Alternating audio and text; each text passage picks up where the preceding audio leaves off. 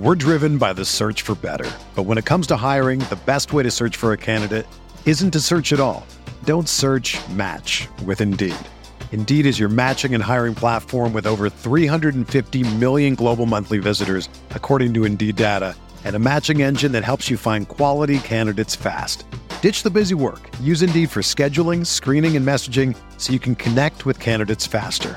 Leveraging over 140 million qualifications and preferences every day, Indeed's matching engine is constantly learning from your preferences, so the more you use Indeed, the better it gets. Join more than 3.5 million businesses worldwide that use Indeed to hire great talent fast. And listeners of this show will get a $75 sponsored job credit to get your jobs more visibility at Indeed.com slash BlueWire.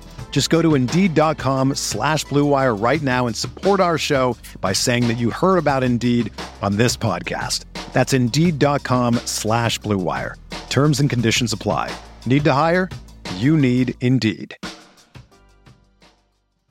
What do you think about the Laker team now? You follow the box scores, of the games every day. Just the Lakers. You're kidding. That is really a compliment. I was pleased to see you smile at the top of our show because once the game starts, you have a game face. You don't smile much out there. I don't think you have to do things for money anymore. Correct. What's up, Laker fans? Welcome to Laker Film Room Podcast, brought to you by the Blue Wire Podcast Network. We got a full house today. I'm Pete, joined by Darius and Mike, and also Mike Garcia is making his return for this first segment. Now, just a, a brief a uh, note: when this gets released, this will not be the main topic of conversation, right? We're going to do a summer league preview. Mike Garcia knows everything about about these prospects that we have on the team. Got a few of the guys that I know he really liked, um, but free agency will be the topic of conversation, right? And, and trades and things like that. As we've said before, Trudell and I cannot discuss this, but we've got Lakers basketball on Tuesday, right? Mike, you're going up to join the team, right? Absolutely, I'm planning to see them. In- I'm sorry, I mean Trudell. you know what? It's a it's a pleasure to meet you, Mike. Um, I missed the last time. I didn't know you were going to be joining us uh, on the plane.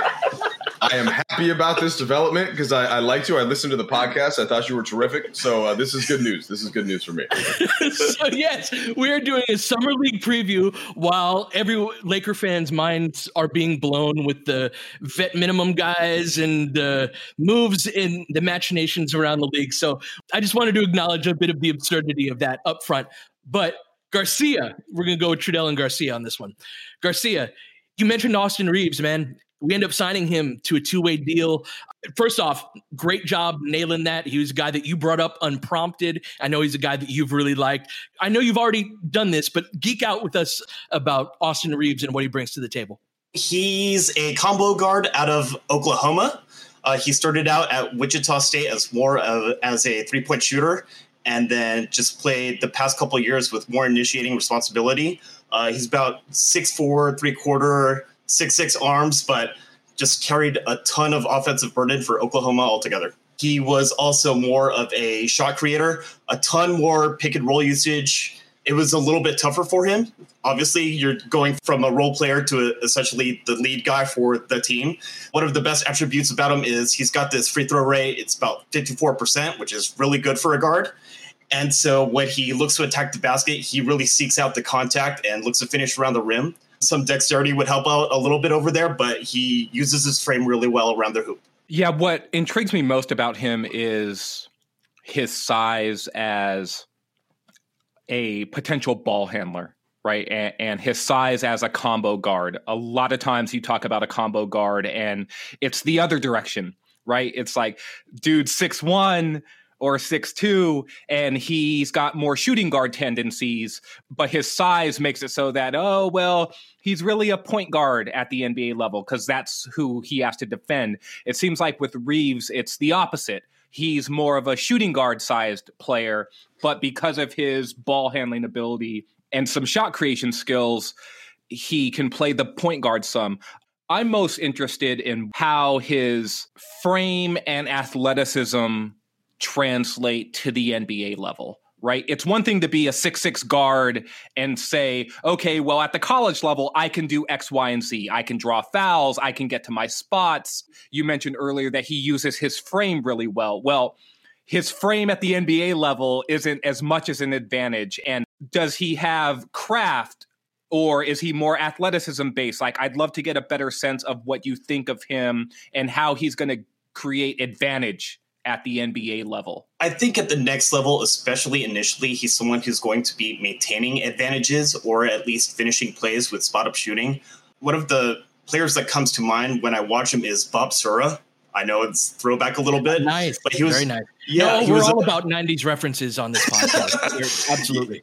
Right. So, I mean, he was a combo guard. He had a great free throw rate. Sura had a lot more verticality and a little bit more build, but it was the same kind of role where yes he's spot up shooting when there's an advantage created within the play. He could take advantage of that get to the free throw line that whole sort of thing. So sure initially for reaves i could see him more of the you know fourth or fifth option guy taking the spot up shots but when he's uh, attacking the basket or attacking closeouts that's where he should excel.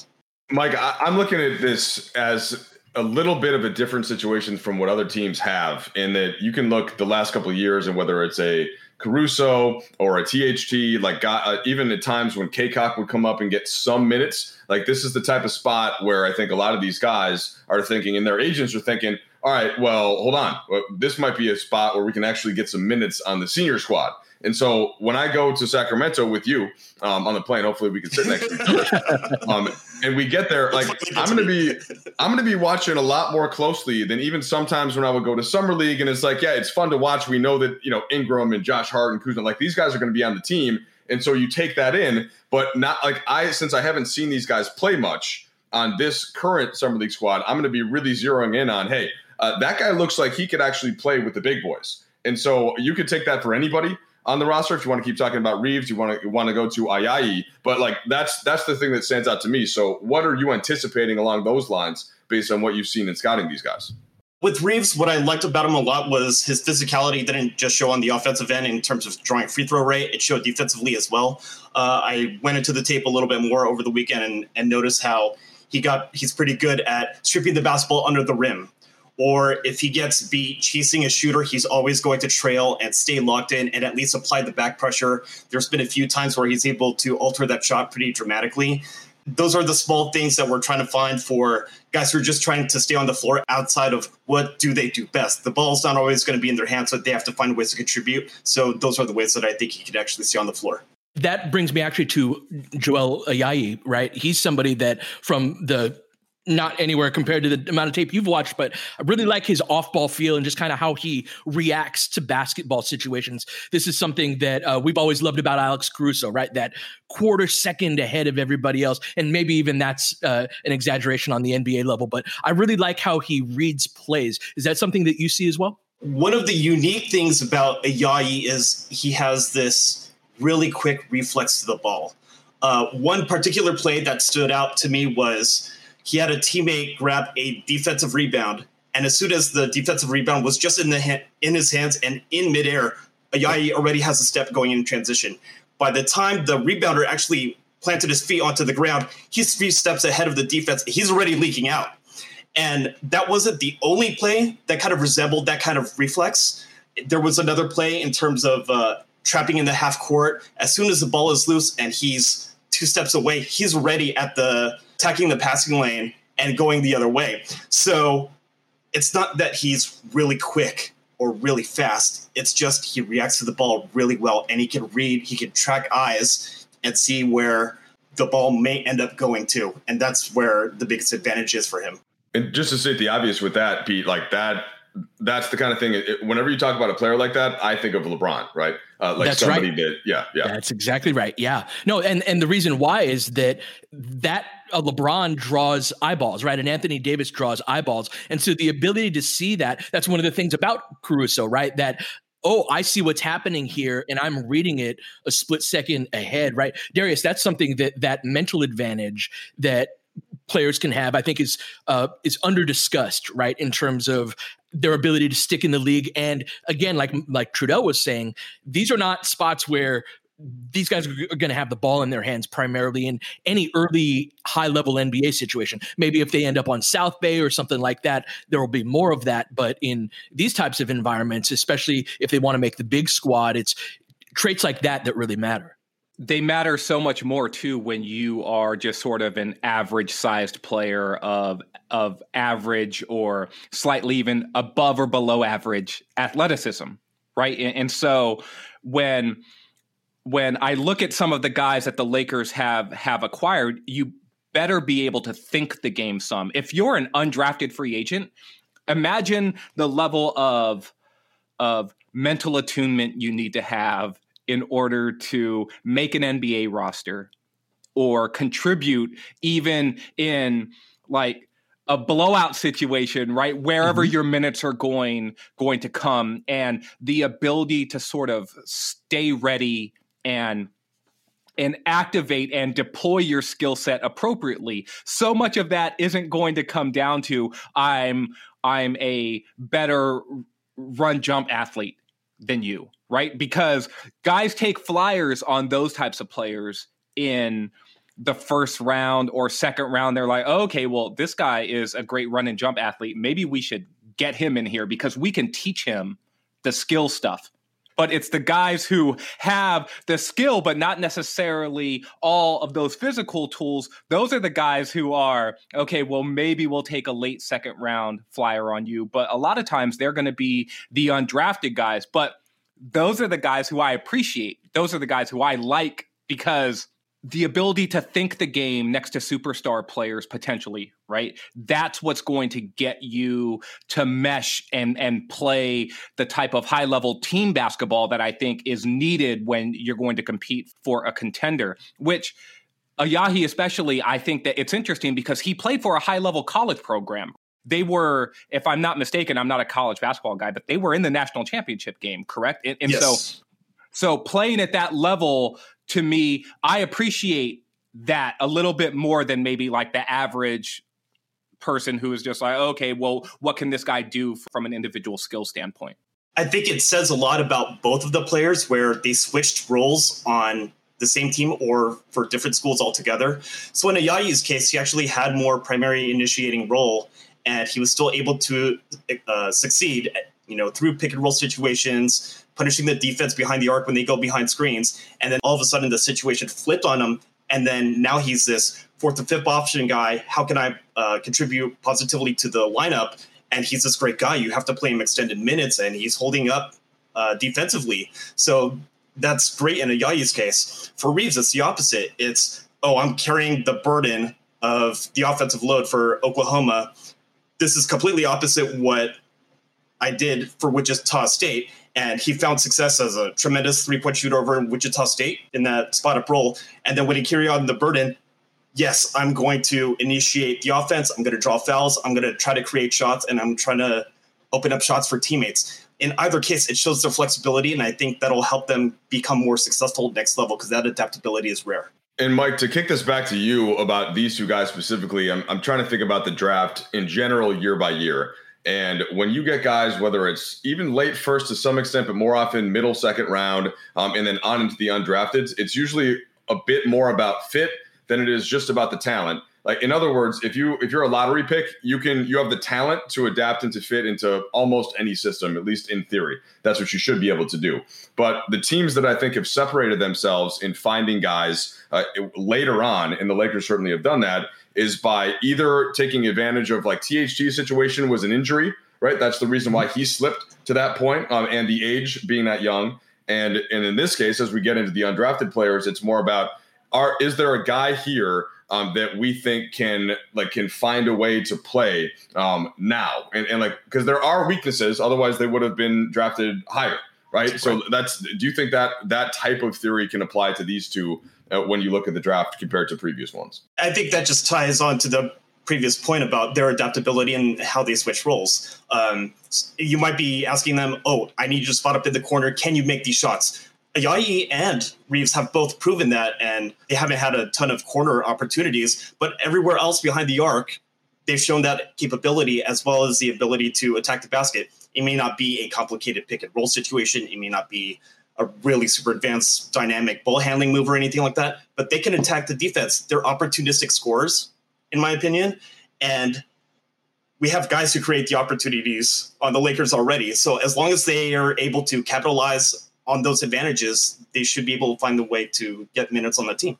Now, another player that I think fits really well into this concept of these end of the bench guys being able to capitalize on opportunities, but does it in a different way as someone we signed to an Exhibit 10 deal, and that's Chaundee Brown. Now, what an Exhibit 10 deal means generally is that that player is going to be invited to training camp, they're going to be cut at some point, and then they're going to end up on the South Bay Lakers. That's how Exhibit 10 deals normally work. So tell us about Chaundee Brown and what he brings to the table because he's a bit different than Reaves and Ayayi. Chaundee Brown is not an on-ball creator. He lives up to that three and D role altogether. Uh, in the footage that I was able to find of him, he was more of a versatile defender, but he loves spotting up at that corner three-point shot, and he plays with a lot of enthusiasm, a lot of intensity, and a lot of spirit altogether. He can finish a play, shows enthusiasm, can even keep it within himself. So that's the kind of thing that gets a team hyped up, and that's a, one of the things that I liked about him a lot. Yeah, definitely a high energy guy that I think I, let's let's zoom in on just summer league, right? We've talked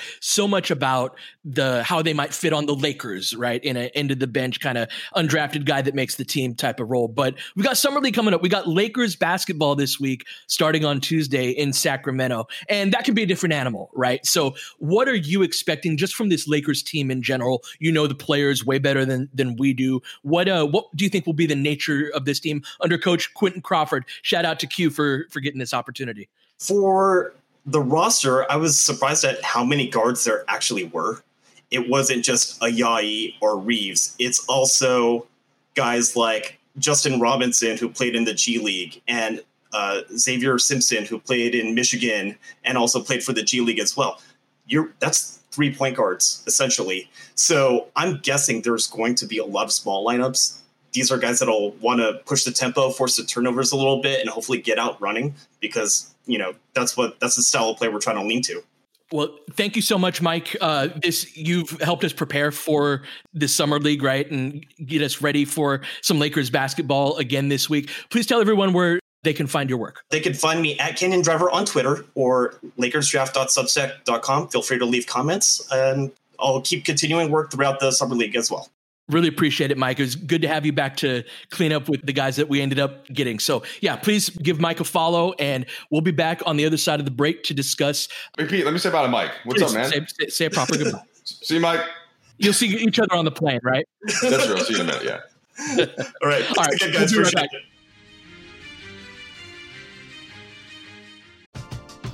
We're driven by the search for better. But when it comes to hiring, the best way to search for a candidate isn't to search at all.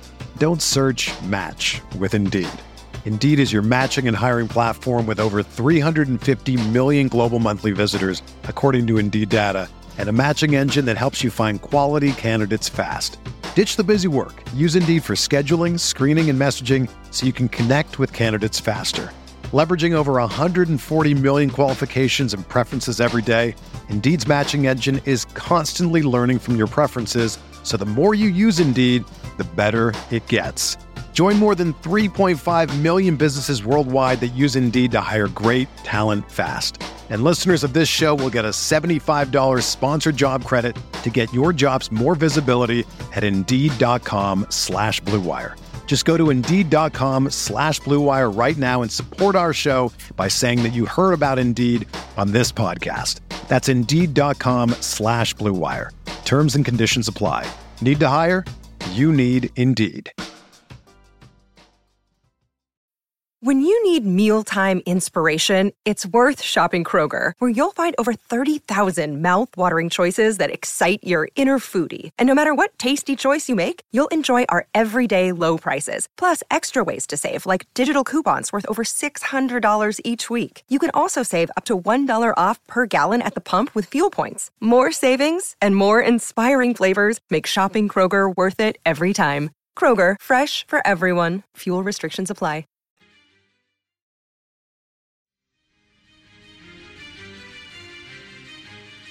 Right, so Mike, this will be how many summer leagues is this going to be for you?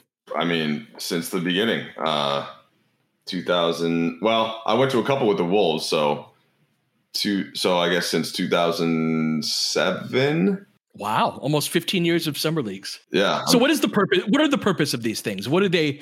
What do they accomplish? What do they not accomplish uh, in the big picture? Well, as with anything, it all depends on the objectives of the larger squad.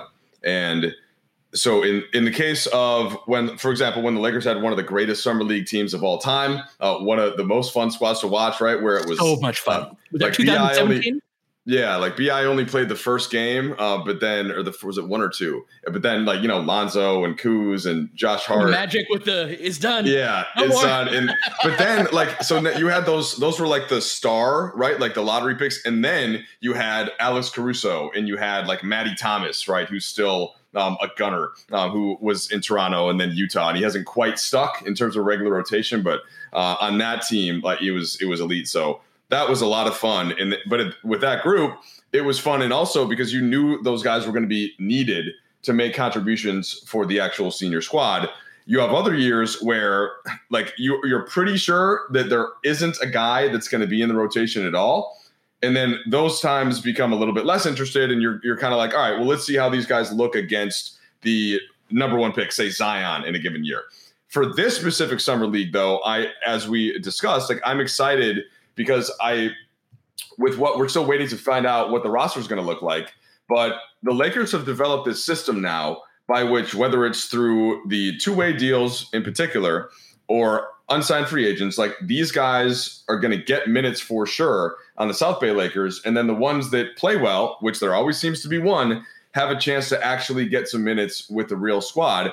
And maybe it's because, Darius, we are bereft of knowing what the full roster is going to look like until free agency closes. Like I'm already kind of thinking, all right, well, man, like what if what if Ayayi it like just looks awesome in the first two games, and then I, all of a sudden I've got visions of grandeur, which we have to pump the brakes on Okay, because like they're it's but it's that's the exciting part for me, and part of it is also ignorance and not watching these guys much other than a few highlights. So I like I use this time to try and, and gain like raise my own expertise. It's like my little Mike's film room. Um, that's that's summer league for me. Hey. Like seeing him in person, talking to the coaches about him, talking to the scouts about him, and then that that allows me to have a better idea of what's happening going into training camp.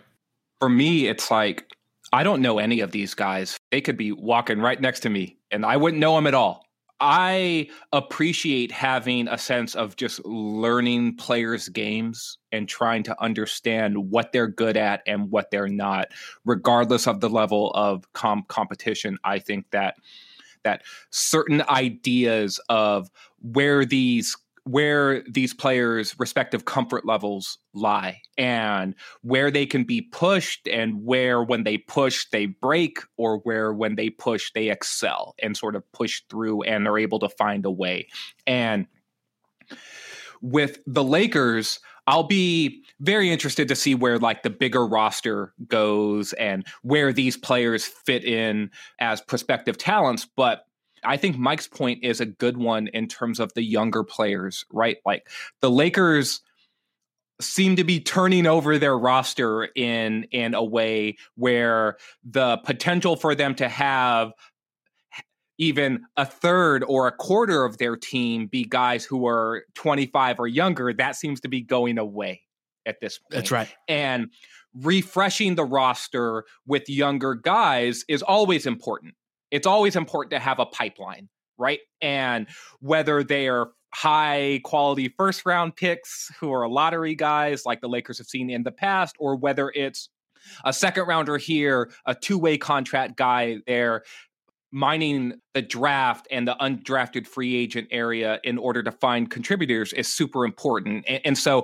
from your perspective, Pete, are you looking towards summer league as like a stepping stone for these guys to be contributors if not this season but 2 years from now 3 years from now because i think back to the alex caruso it was 4 years ago that he made his debut for mm-hmm. the lakers in summer league and two and a half years after that he's basically starting an nba finals game and so mm-hmm. the leap can be real with the Lakers, especially, that's super intriguing to me. Can one of these guys be that or become that?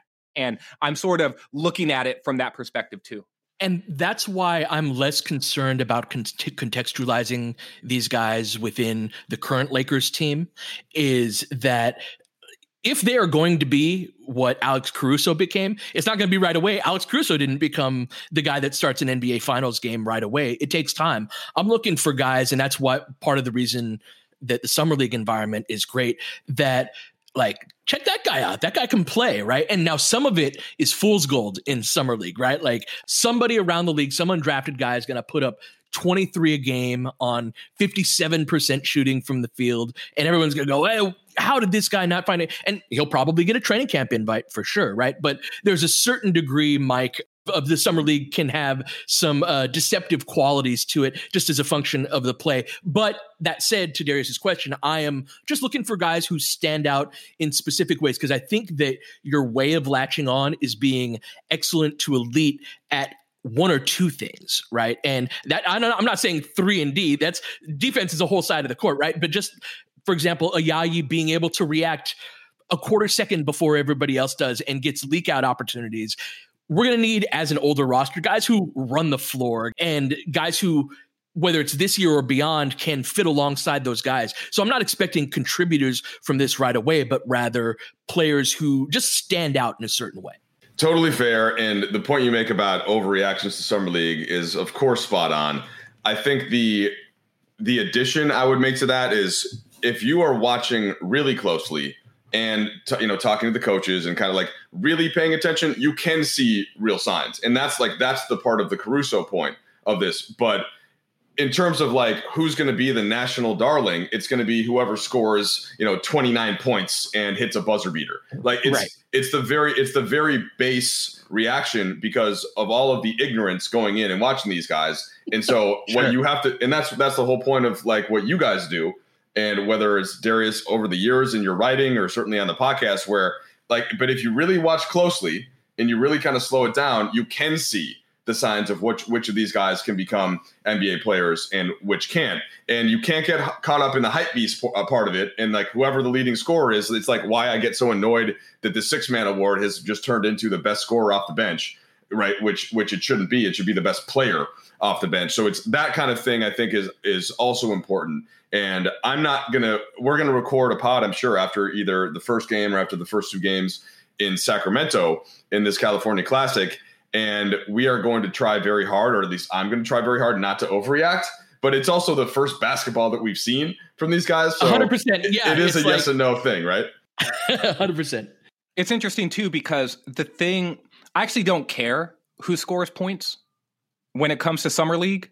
Like, I think about the idea of empty stats within the context of someone has to score these points. You're not going to have a basketball game at the NBA level where it's okay, the Lakers won 20 to 18. Right. Right? Not since the implementation of the shot clock uh, in like 1957 or something. Yes. So the idea of, all right, well, someone's going to score 18 to 25 points tonight, right? Whoever that that is that doesn't tell me that they're going to score 18 to 25 points as an NBA player. You are not the typical viewer though. Like you you do have an advanced eye. So that that's my point. Like the common thread out of this you are watching for more. I am watching for more and it goes back to some comments that alex caruso made i think last season about when he was in the g league and he was still playing for oklahoma city and he had an opportunity to have a conversation with Sam Presti. Presti came to the locker room and it was sort of like a like a Reddit AMA, right? Like, hey, we got 45 minutes. Like, ask me whatever questions you want. Caruso spoke about the idea of like, well, what are you looking for in terms of bringing a guy up to the NBA level from the G League? And the answer to that question really informed Caruso's perspective on what he was going to need to be as a player? This is a great question to ask in whatever field you're in, in terms of like getting a foot in the door or trying to get opportunities. Like, what do you need? Exactly. And so the NBA, if you're playing in the G League and you know, there's going to be exceptions to this, I'm I'm sure, but generally speaking, if you're in the G League and you're not like a lottery pick or whatever who's just sent there to like go get reps, The odds are of if you're the G League leading scorer, you're not going to go to the NBA and your role is going to be yeah, we're putting the ball in your hands every single right. time down the court, right? Or we're running a bunch of actions for you. That's not what your job is going to be. Vander Blue is a guy who comes to mind that fits the description.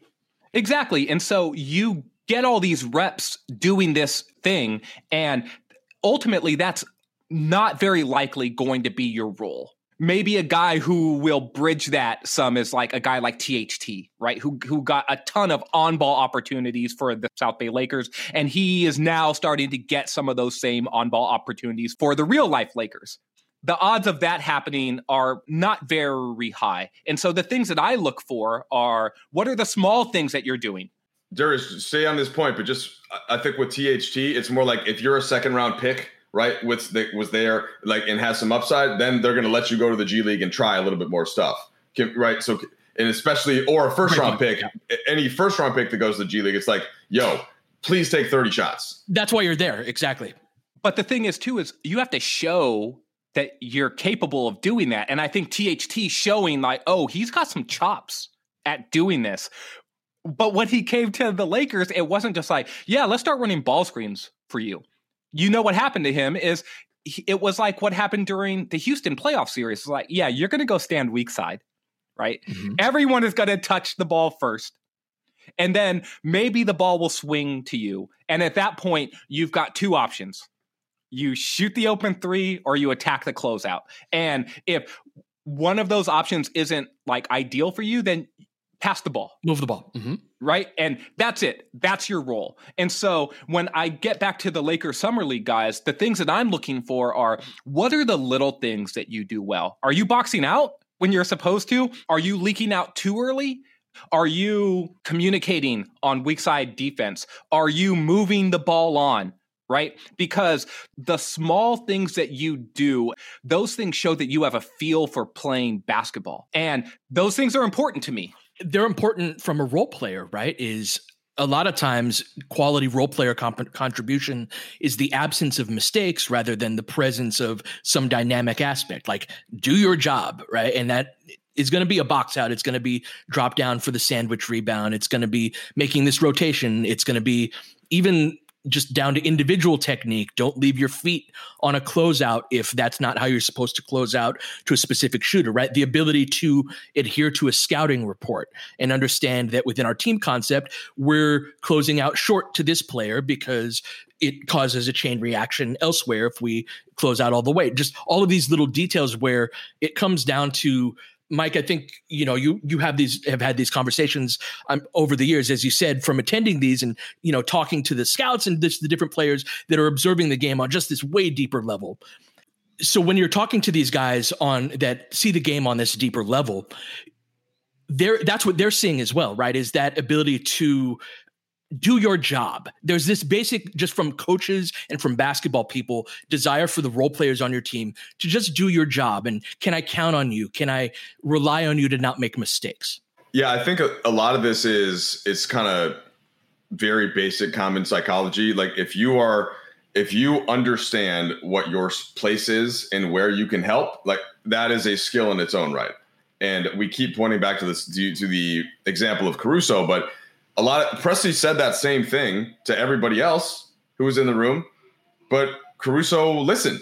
And he also he so he had it was it was two things. One, he had the mindset to listen, and then two, um, he had the kind of the self realization of as to what some of his limitations were, uh, which included at that time, even if he wanted to, he wasn't going to go out and score 30 in a G League game. That wasn't what his skill set was, and it never had been. So it kind of fit like it's it was a fortunate position in some senses for both there, like whether it's Presti telling somebody like Caruso or Caruso listening, because that's how Caruso had always played. And and so like the story makes sense. Oh yeah, I was in, I heard it from Sam Presti, but to me, Caruso could have told you any number of 35 other stories about his whole childhood playing basketball. Like he was always figuring out what he could do to help his team win.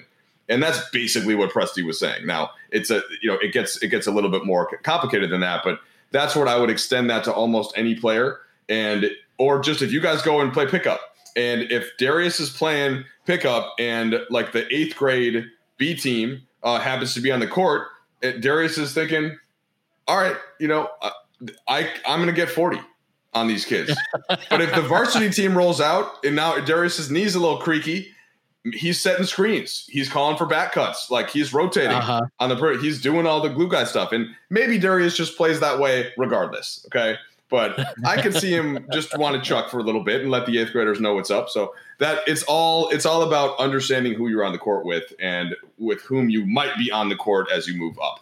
So Darius, we established a couple pods ago that Trudell is the Shaq of his household and, sure. and plays basketball against his children accordingly. Yeah, that, that was okay. That was a little bit misread.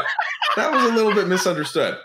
I I am not I am only the Shaq for the portions of, of the game in which they need to respect that. I am also uh, I can sometimes be John Stockton to them. Actually, bad reference after the whole um, vaccine thing. Um, I can sometimes be Steve Nash to them. I can sometimes be Jared Dudley, where I'm just pumping them up, going against each other. So I will switch roles. The Shaq just has to come out sometimes in order to check them. I just wanted to state that for the record. Thank you for listening. I, I, I... so Darius, are you are you bodying those eighth graders, or are you stand out on the on the perimeter?